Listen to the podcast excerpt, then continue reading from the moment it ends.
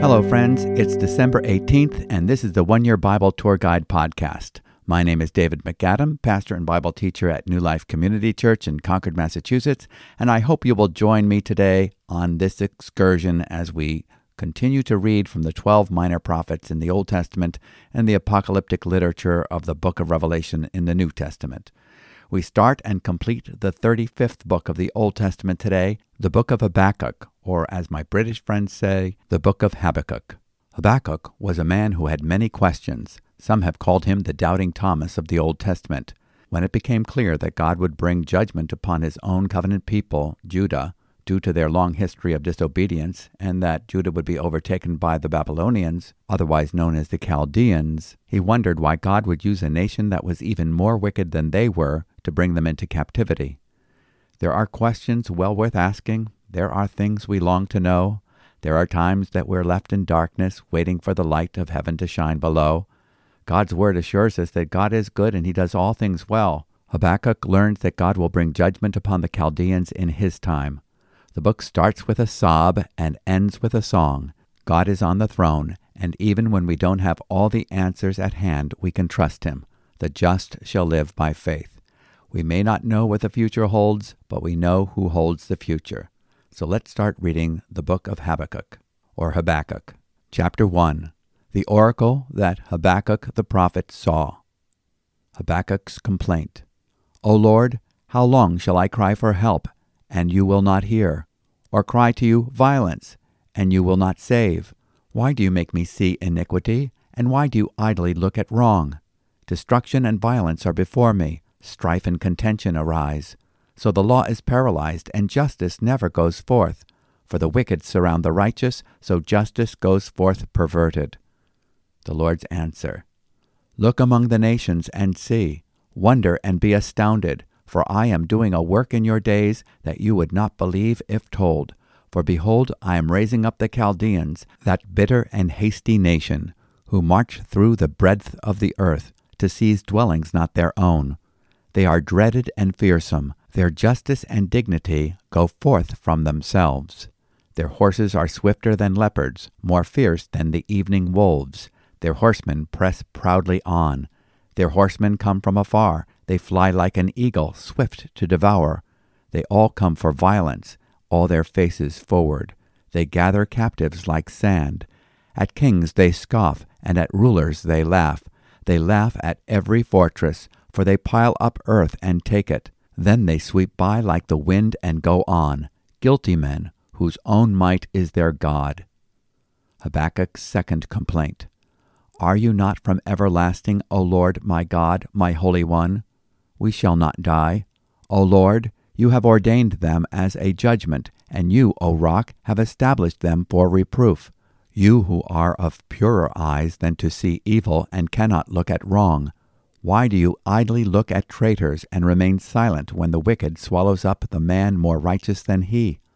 You make mankind like the fish of the sea, like crawling things that have no ruler. He brings all of them up with a hook. He drags them out with his nest. He gathers them in his dragnet. So he rejoices and is glad.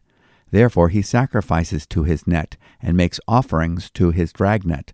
For by them he lives in luxury, and his food is rich. Is he then to keep on emptying his net and mercilessly killing nations forever?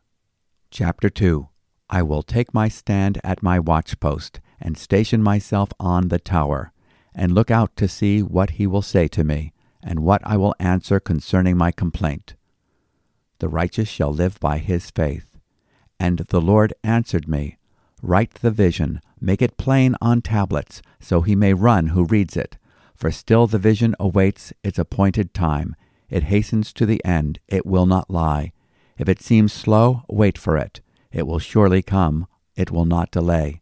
Behold, his soul is puffed up, it is not upright within him, but the righteous shall live by his faith. Moreover, wine is a traitor, an arrogant man who is never at rest. His greed is as wide as Sheol. Like death, he has never enough. He gathers for himself all nations, and collects as his own all peoples. Woe to the Chaldeans! Shall not all these take up their taunt against him, with scoffing and riddles for him, and say, Woe to him who heaps up what is not his own, for how long?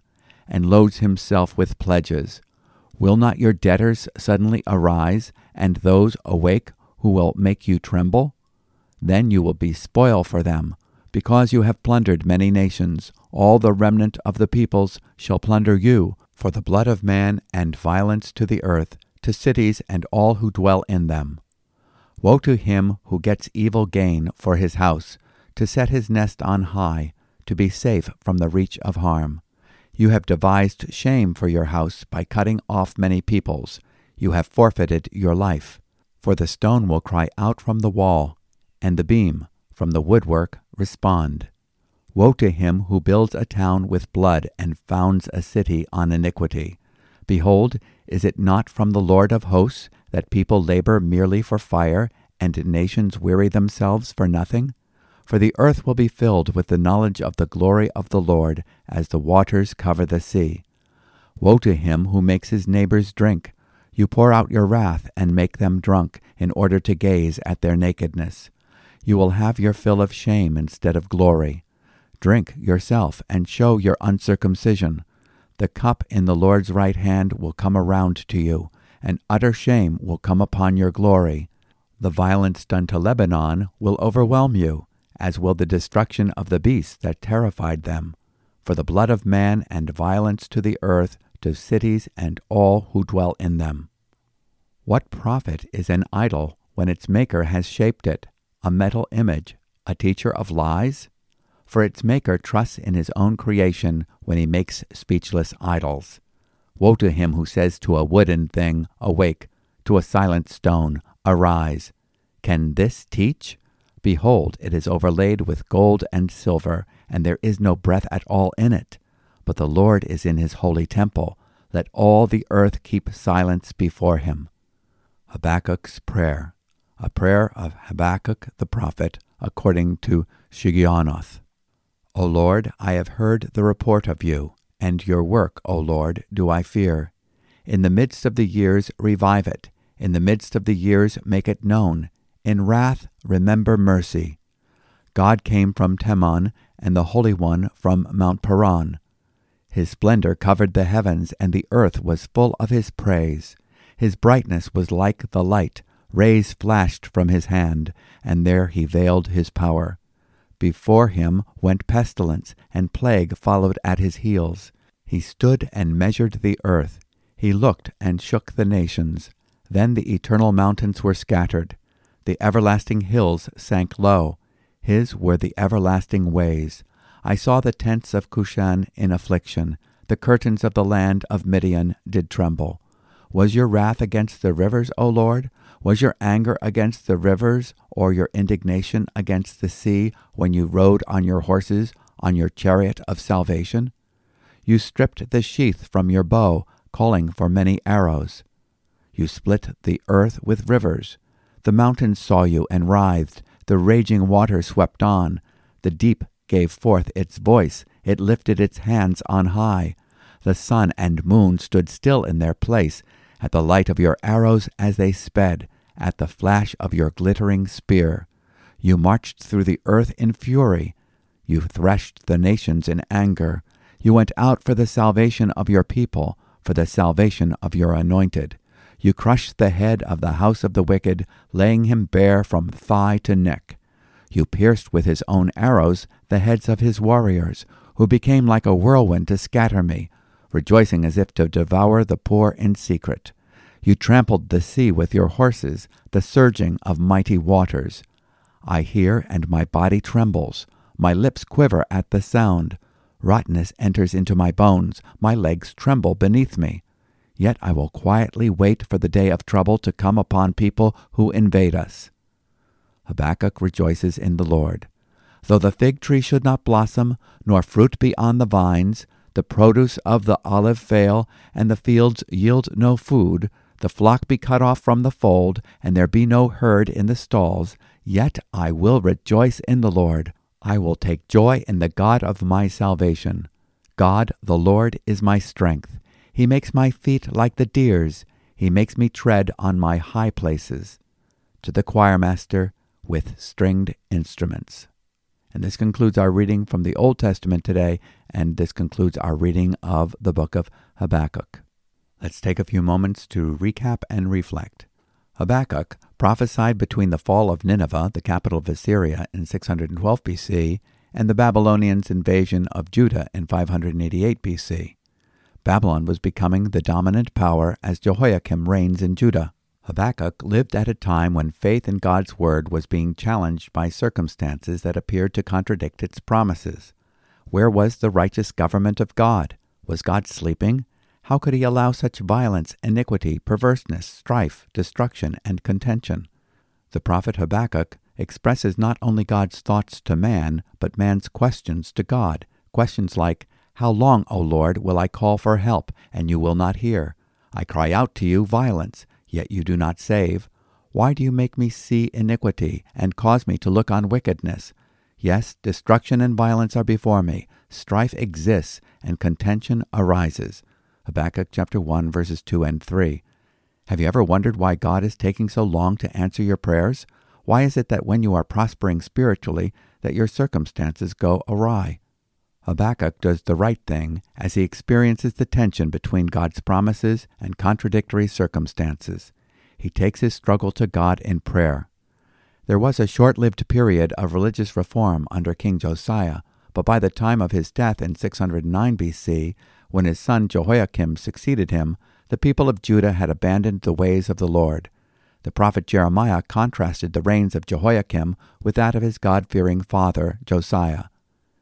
Jeremiah 22, verse 16 and 17, we read, He, that is Josiah, pled the cause of the afflicted and needy. Then it was well. Is not that what it means to know me, declares the Lord? But your eyes, speaking of Jehoiakim's eyes, and your heart are intent only upon your own dishonest gain, and on shedding innocent blood, and on practicing oppression and extortion. The leaders of Judah have ignored the law of God. Therefore the law is ignored, and justice is never upheld. For the wicked surround the righteous, therefore justice comes out perverted.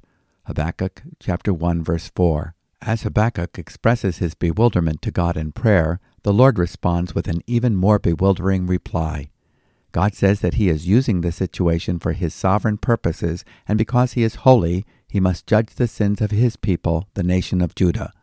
Therefore he will use their enemies, the Chaldeans or the Babylonians, to bring disaster to Jerusalem. Afterwards he will bring judgment to the proud Babylonian empire, whose strength is their God. Then they will sweep through like the wind and pass on, but they will be held guilty, they whose strength is their God. Habakkuk chapter 1 verse 11. Habakkuk concedes that God is right to bring judgment upon sinners. He confesses that his understanding is limited and skewed, yet he questions God further. Your eyes are too pure to approve evil, and you cannot look on wickedness with favor. Why do you look with favor on those who deal treacherously? Why are you silent when the wicked swallow up those more righteous than they? Habakkuk chapter 1 verse 13. In other words, Habakkuk wonders why it appears that believers seem to be suffering more than unbelievers, Habakkuk joins the chorus of those who throughout the ages have complained, Why do the wicked prosper? Habakkuk expresses his resolve to adopt God's viewpoint by faith. He has stated his difficulty, confessing his struggle to God in prayer. Now he takes his station, awaiting God's further communication from the watchtower of spiritual alertness. He is to take heed to God's word and record what God has shown him, knowing that the word is true and will be fulfilled in God's perfect time. Then the Lord answered me and said, Record the vision and inscribe it on tablets, that the one who reads it may run. For the vision is yet for the appointed time. It hastens towards the goal, and it will not fail. Though it tarries, wait for it, for it will surely come. It will not delay. Habakkuk chapter 2, verses 2 and 3. The Lord then contrasts the life of the proud and the life of those who trust God's word. It may seem that the wicked prosper, but one day they will be brought to ruin. God can use them as his instrument to discipline his people, but in the end their own pride will bring about their doom. those who live their lives with faith in God's promise will be rewarded with life eternal. The Lord states the ultimate reality. Behold, as for the proud one, his soul is not right within him, but the righteous will live by his faith. Habakkuk chapter 2 verse 4. Mankind's addictions will betray him. Furthermore, wine betrays the haughty man, so that he does not stay at home. He enlarges his appetite like Sheol, and he is like death, never satisfied.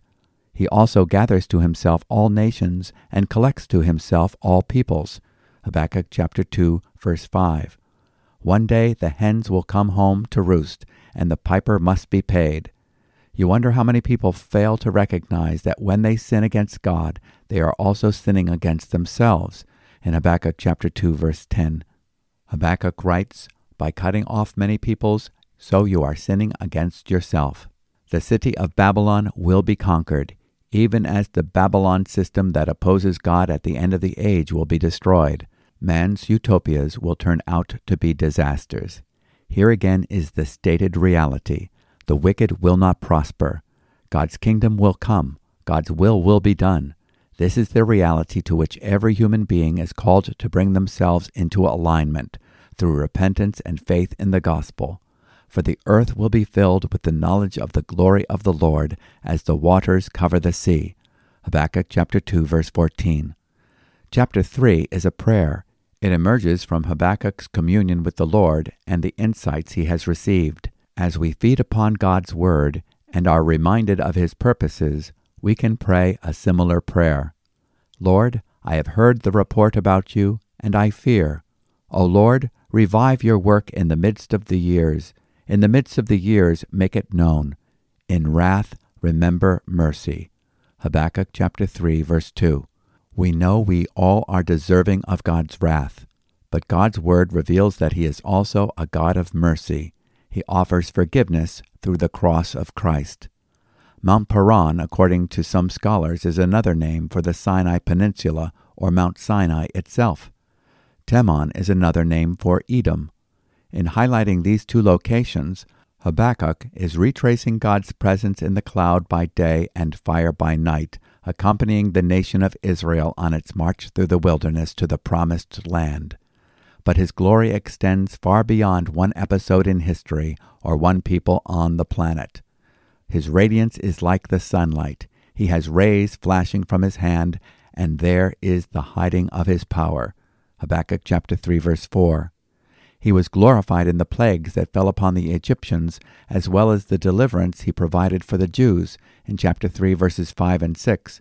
Verse 6 reminds us that the gates of hell cannot prevail against what God is building. Who can stand against him? The nations between Egypt and the Promised Land are described in the phrase, the tents of Cushan and the land of Midian. The Lord caused his enemies to tremble. Habakkuk uses poetic imagery to describe God's faithfulness to his people in the past. This should remind us that we can trust him for the future even when our faith is challenged by present circumstances. Though the fig tree should not blossom, and there be no fruit on the vines, though the yield of the olive should fail, and the fields produce no food, though the flock should be cut off from the fold, and there be no cattle in the stalls, yet I will exult in the Lord. I will rejoice in the God of my salvation. Habakkuk chapter 3, verses 17 and 18. Now let's move on to our New Testament reading, which is in the book of Revelation, chapter 9. And the fifth angel blew his trumpet, and I saw a star fallen from heaven to earth, and he was given the key to the shaft of the bottomless pit. He opened the shaft of the bottomless pit, and from the shaft rose smoke like the smoke of a great furnace and the sun and the air were darkened with the smoke from the shaft. Then from the smoke came locusts on the earth, and they were given power like the power of scorpions of the earth. They were told not to harm the grass of the earth or any green plant or any tree, but only those people who do not have the seal of God on their foreheads. They were allowed to torment them for five months, but not to kill them, and their torment was like the torment of a scorpion when it stings someone. And in those days people will seek death and will not find it. They will long to die, but death will flee from them. In appearance, the locusts were like horses prepared for battle. On their heads were what looked like crowns of gold, Their faces were like human faces, their hair like women's hair, and their teeth like lions' teeth. They had breastplates like breastplates of iron, and the noise of their wings was like the noise of many chariots with horses rushing into battle. They have tails and stings like scorpions, and their power to hurt people for five months is in their tails. They have as king over them the angel of the bottomless pit. His name in Hebrew is Abaddon, and in Greek he is called Apollyon. The first woe has passed. Behold, two woes are still to come. Then the sixth angel blew his trumpet, and I heard a voice from the four horns of the golden altar before God, saying to the sixth angel who had the trumpet, Release the four angels who are bound at the great river Euphrates. So the four angels, who had been prepared for the hour, the day, the month, and the year, were released to kill a third of mankind. The number of mounted troops was twice ten thousand times ten thousand. I heard their number. And this is how I saw the horses in my vision, and those who rode them. They wore breastplates the color of fire and of sapphire and of sulphur, and the heads of the horses were like lions' heads, and fire and smoke and sulphur came out of their mouths. By these three plagues a third of mankind was killed, by the fire and smoke and sulphur coming out of their mouths. For the power of the horses is in their mouths and in their tails, for their tails are like serpents with heads, and by means of them they wound. The rest of mankind who were not killed by these plagues did not repent of the work of their hands, nor give up worshipping demons and idols of gold and silver and bronze and stone and wood, which cannot see or hear or walk. Nor did they repent of their murders, or their sorceries, or their sexual immorality, or their thefts. And this concludes our reading from the New Testament, from the book of the Revelation. The fifth angel sounds the fifth trumpet and it appears that hell is let loose. There was an interval between the fourth and fifth trumpet, in which an eagle flying in mid heaven warned that the next three trumpets and the afflictions that take place will be far more severe. Then I looked, and I heard an eagle flying in mid heaven, saying with a loud voice, Woe, woe, woe to those who dwell on the earth, because of the remaining blasts of the trumpet of the three angels who are about to sound. Revelation chapter 8, verse 13. The descriptions of these three woes from the remaining three trumpets are more than triple the size of the descriptive texts of the previous trumpet judgments. Whereas the first four judgments were described in one or two verses each, the fifth trumpet judgment is described in twelve verses. The previous judgments affected mankind indirectly, with impact upon the earth, trees, sea, waters, and light. The next three affect mankind directly personal torment. The previous judgments were brought about by the forces of nature. The next judgments are brought about by supernatural forces. The fifth trumpet releases demonic forces under the command of Apollyon, the angel of the abyss, in Revelation chapter 9, verses 2 through 11. Verse 1 describes a star falling from heaven. Stars refer to different things in the Bible. In Revelation chapter 1, we saw how the stars referred to the seven messengers of the seven churches. In chapter 2, Jesus is referred to as the bright morning star in verse 28 and Revelation chapter 22, verse 16. The word stars referred to natural heavenly objects such as asteroids or suns in Revelation chapter 6, verse 13, chapter 8, verses 10 and 11.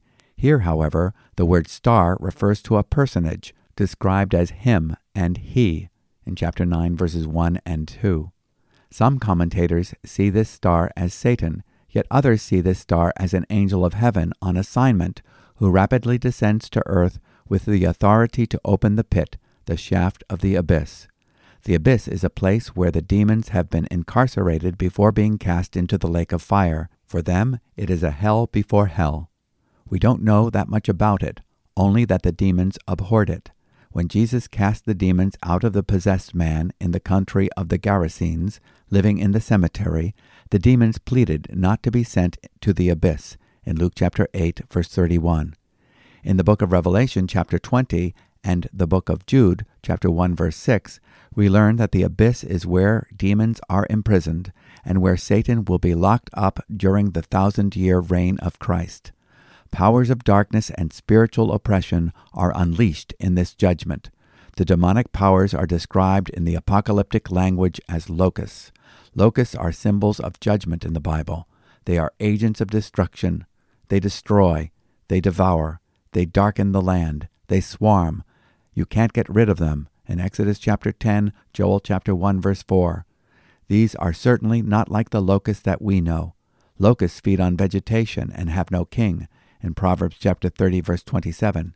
These are subject to a demonic power, but God is sovereign over them. In Psalm 105, verse 34, He puts limits on their destruction. And they were not permitted to kill anyone, but to torment for five months, and their torment was like the torment of a scorpion when it stings a man. Revelation 9, verse 5. He spoke, and locusts came, and young locusts even without number. Psalm 105, verse 34. There is a hidden mercy in this judgment. And in those days men will seek death and will not find it. They will long to die, and death flees from them. Revelation 9, verse 6. Death, in their case, would not be a relief from suffering, for the torments of hell are far worse. The Lord still calls humanity to repentance in 2 Peter chapter 3 verse 9. The sixth angel sounds the sixth trumpet and unleashes a judgment that will bring death to a third that is a fraction of mankind. The four angels that are bound at the great river Euphrates may speak of world powers. Some commentators believe that they refer to the four empires of Daniel chapters 2 and 7. Babylon, that is Iraq, Persia, which is Iran, Greece, and Rome. In Daniel chapter 10, we learn that there are angels that are identified with empires or world powers. There is a battle going on between holy powers and unholy powers. The Bible tells us that God uses angels at times to execute judgment. In 2 Kings chapter 19 verse 35, Isaiah 37 verse 36, Matthew chapter 13 verses 45 through 50. It is near the river Euphrates that sin began. The first lie was told, the first murder committed, the Tower of Babel built, and false religion was established. The river Euphrates is the eastern boundary of the promised land. The region near there were the location of three countries that oppressed Israel Assyria, Babylon, and Medo Persia. The river people will cross to engage the Battle of Armageddon. The extraordinary number of the 200 million horsemen would indicate supernatural forces at work. The destructive forces of fire, smoke, and brimstone are released from these hellish creatures in Revelation chapter 9 verse 18. The tragic story is that with all this evidence that our survival is dependent upon submission to God, the people who dwell on the earth still refuse to repent. The rest of mankind who were not killed by these plagues did not repent of the works of their hands, so as not to worship demons and the idols of gold and of silver and of brass and of stone and of wood, which can neither see nor hear nor walk.